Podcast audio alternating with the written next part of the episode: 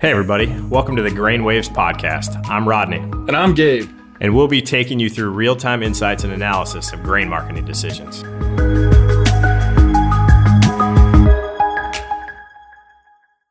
You know, one of my favorite things to do to start off a um, conversation with growers, anytime I get to do a slide presentation, I start off with my first slide always says, You are long your crop for the rest of your life. Uh, Yeah. It always dries up the room, right? Everybody's like, "Oh, who's this guy?" Right? I don't, I don't, I don't like this guy. But it's super relevant, I think, to remind any chance I get to remind a producer that he's long his crop literally for the rest of his life or until he farm, uh, you know, until he's done farming, is worth throwing out to those guys. I think, right? Um, I think I'm using one of your tricks when I'm doing that. Is I'm making them make a decision, right? Am I doing something right by saying? Hey, now that we've all acknowledged that you are actually long and not just farming, is that like a behavioral trick that I'm using on these guys? Yeah, I, uh, yes. Uh, you know, I wouldn't call it a behavioral trick. You know, I mean, you are a little sneaky, but um, but but a lot of this stuff is really about trying to again move humans along to better understand what what are the risks, right, and, and price them appropriately. Uh, so yeah, I think being explicit about this is your actual position because we talked before, you know we've we've talked about how if I don't make a decision, right, an explicit decision, I actually don't feel uh, risk as strongly. And so when you frame it up as this, you're you're long forever. Uh, you you help. You know, that's one piece of the puzzle in helping people understand, like, oh, I am actually long the market, right? I don't start flat. And so what's actually happening when somebody does a hedge right? They, they do a forward price. They've actually taken risk off the table, right? They've gone to a flat position. Um, I, I used to joke like we're all horrible equity traders. Like I, I don't know what because look at all the stocks that went up today. I didn't buy any of those, No, me either. right? Like look, look how horrible I am at trading, right? Well, Yeah. yeah, it, it, it's all on your frame of reference. Um, so yeah, I, I think that's a, a great step. Do you do anything ever to quantify the size of that risk? Because I, So not in a large group, it's hard to do. I did one time have a grower. Let's see, he had he had um, done like a long futures position. Yeah, that was it. He he had initiated a long futures position on a cash grain contract. We we call it a price pivot, right? So um, he went ahead and initiated a price pivot on like 10,000 bushels of his production. And that night, the market went down like 15 cents. Okay. So the next day, he calls me up and he's like, Man, Rodney, I lost 1500 bucks overnight. Like while we were sleeping, I lost 1500 bucks. And I laughed at him. I go, Oh man, you lost way more than that. You, you're. You're long corn for 60 years, right? You lost millions of dollars overnight. And, you know, it, it's a funny joke. I, I just like to frame it that way because because I truly believe, you know, when a farmer calls me up, it, the the question always from a farmer when he when he's calling me is, should I sell today, mm-hmm. right? And that answer for me is yes, right? Like, and and it, and it's not because I'm a salesperson that's trying to buy grain. It's because I truly believe that your risk is that you're long crop for the rest of your life. So the so the most prudent uh, thing you can do to manage that risk is to sell whatever minuscule increment you're asking me about selling today, right? So my default is yes, you should sell. And then I'm going to talk about profitability and, you know, thinking about thinking ahead about, hey, it, you know, maybe it's reasonable to just sell every day, which I think is also a super reasonable way to price grain. Um, or we could try to be a little better at it and say, hey, when are there opportunities that the market presents that I should look for to actually make money when I sell, right? Because that's a different question. He, if he's asking me, uh, would I make money if I sell today? That is a fundamentally different question than should I sell today, which you know I do, I do believe you always yes you should sell today. if, you're, if you think you should sell, you should sell.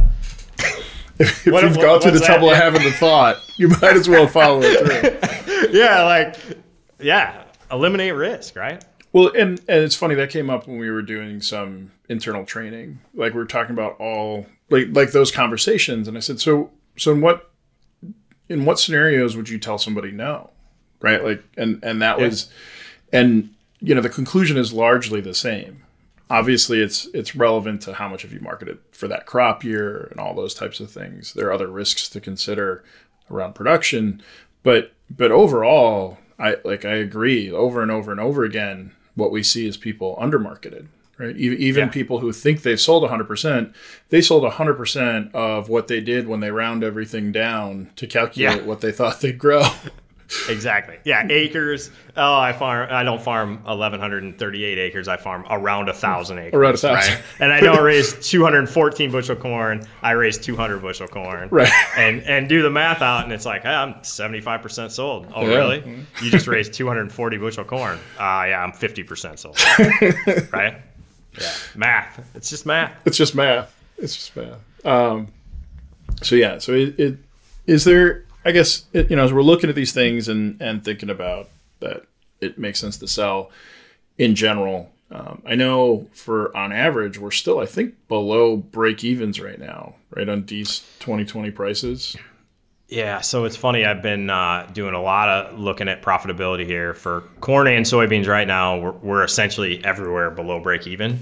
That wasn't the case 30 days ago, right? That that seems like that's changed in the last 30 days.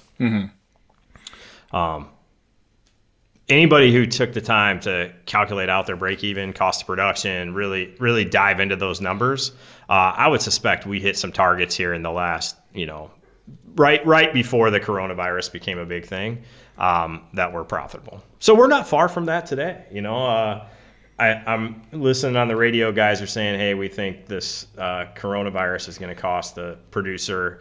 50 bucks an acre, 80 bucks an acre on average, right?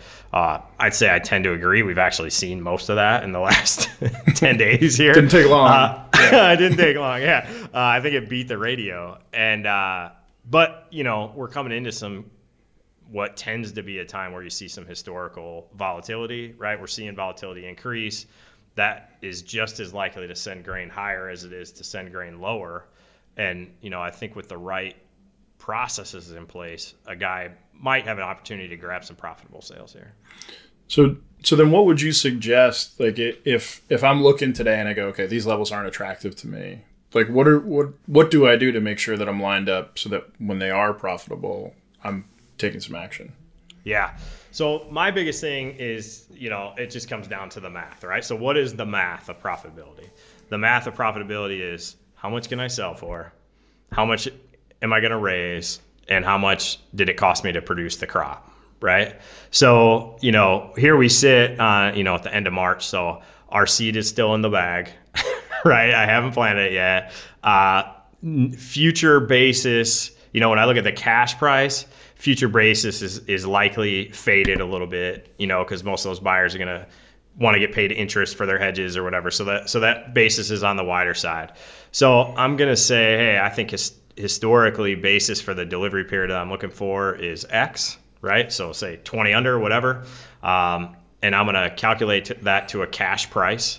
So I'm looking at, you know, I'll, I'll use I'll use beans because I talk about corn all the time. So uh, 874 November 20 futures minus a 20 cent basis. That means, hey, I'm 854 cash, right? That's my price.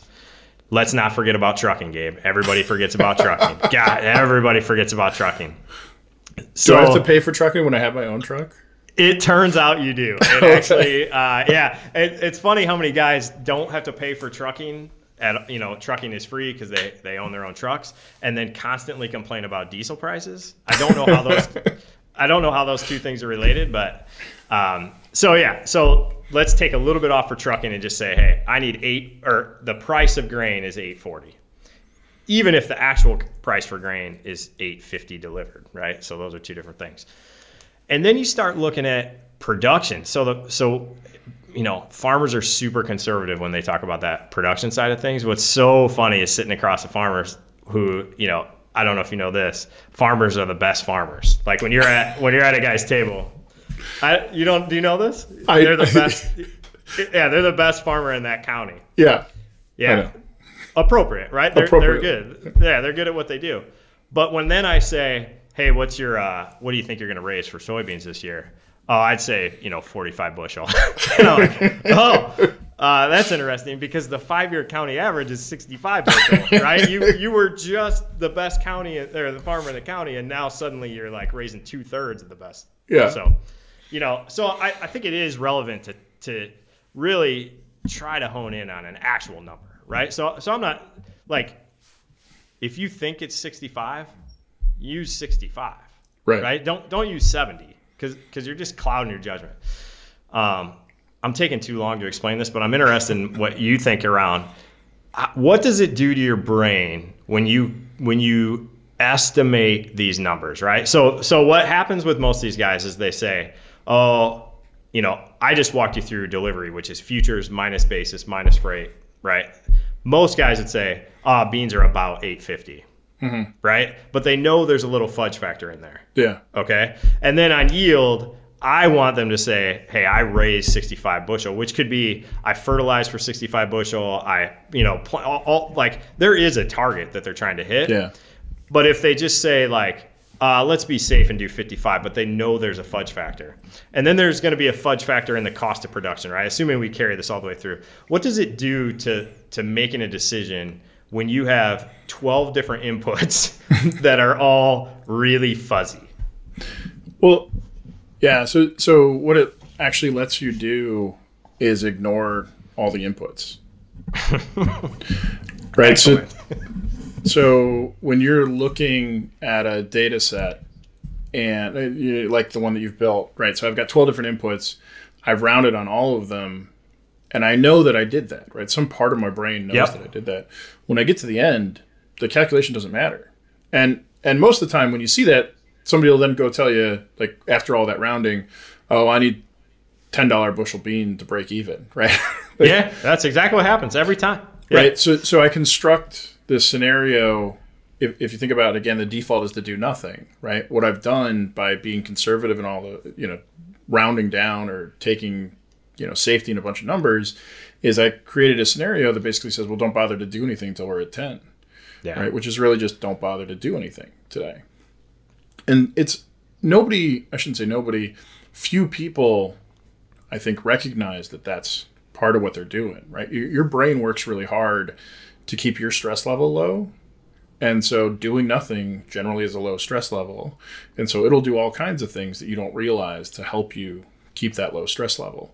And and i think this is largely just one of them right? Because if at the end of the day that calculation isn't useful for anything. Because even when i get to 10 bucks i know that all the data i threw in there wasn't actually Yeah. worth it. Um, and and the other thing that's at play is loss aversion. The only reason somebody doesn't sell today is because they're worried about the market going higher. They'll give you 8 billion reasons not to sell today but they all boiled down to that one right? Because at the end of the day if i sold and the market went down and i whatever thing happens and i can't fulfill that contract maybe there's some cancellation fees but like that's not really a showstopper there right? The only concern is the market goes higher. And Yeah. and so using all those conservative estimates, they're also part of what I do to make sure that I don't feel the pain of over marketing if uh, you know the, I do sell and the market goes up. And so so that's really why those safeties are in place. Why you know intentional or otherwise, we we do that conservative math because you know I may be like you said targeting 65 bushels but the last thing I want to do is feel the pain of targeting 65, only growing 40, and having marketed like I was going to grow 65, and suddenly, you know, Rodney's coming and asking for a check.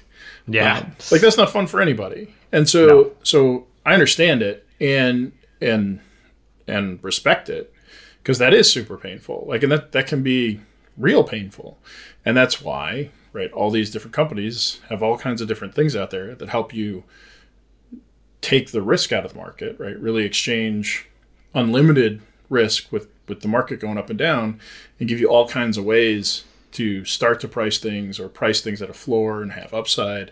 That's what those are all built around. Is trying to uh, help help us get out of the way of ourselves to setting some prices, taking risk off the market, and and the way we do that is provide choices that allow us to do things like set floors, but still uh, participate if the market goes higher. Yeah, that's interesting. And and I'm yeah, that fuzzy math drives me crazy, as you know. You know, like like we talk about this, but uh, I think you know I would rather do razor sharp input prices that were my best guess, right? So those 12 inputs, not input prices. I'm, I'm saying you know 12 data points that tell me what my break even is on a crop. I would rather be razor sharp and wrong on every single one of them, right? But it, but to the best of my knowledge, as sharp as I could be, get a number and then be conservative on that number if I wanted, right? To say like, hey, I know I'm making money on 890 beans, right? But I'm sure not going to sell below nine dollars for two reasons. One, because nine is a nice round number that's much more attractive than 890, and two, because I've got that little factor figured in. Is that the right way to think about it? It is. I am having difficulty thinking about it because when you started with I would rather, I thought you were going to ask me something, say something like, I would rather be like, uh, live in a giant kangaroo's pouch than have a baby kangaroo live in my pocket. okay. So I, I had trouble yeah, moving no, on after that. Yeah.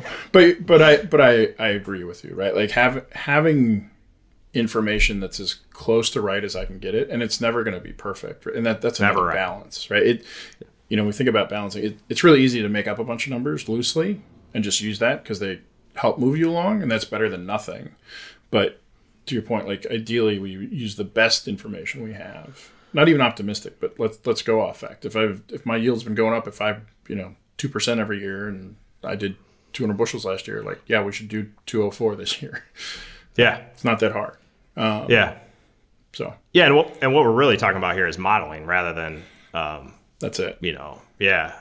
Because uh, it because it also strikes me, you know, the yield thing. I feel like anytime I talk to a guy about yield, that that is the one that he can really skirt me on, right? Because it, it's uh, like it's easy. I think you talk about how guys don't like making decisions, so that is the point. I can say this is the price and I can say this is your inputs, right? We can argue about what those inputs were, but but we can say that's what it is. We know it. There's a checkbook that says what those inputs cost. Mm-hmm. But the second you say yield, that's the one that that guy can wiggle right out of your arms, right? Like just just you just wiggle out and say, "Boy, it's hard to say."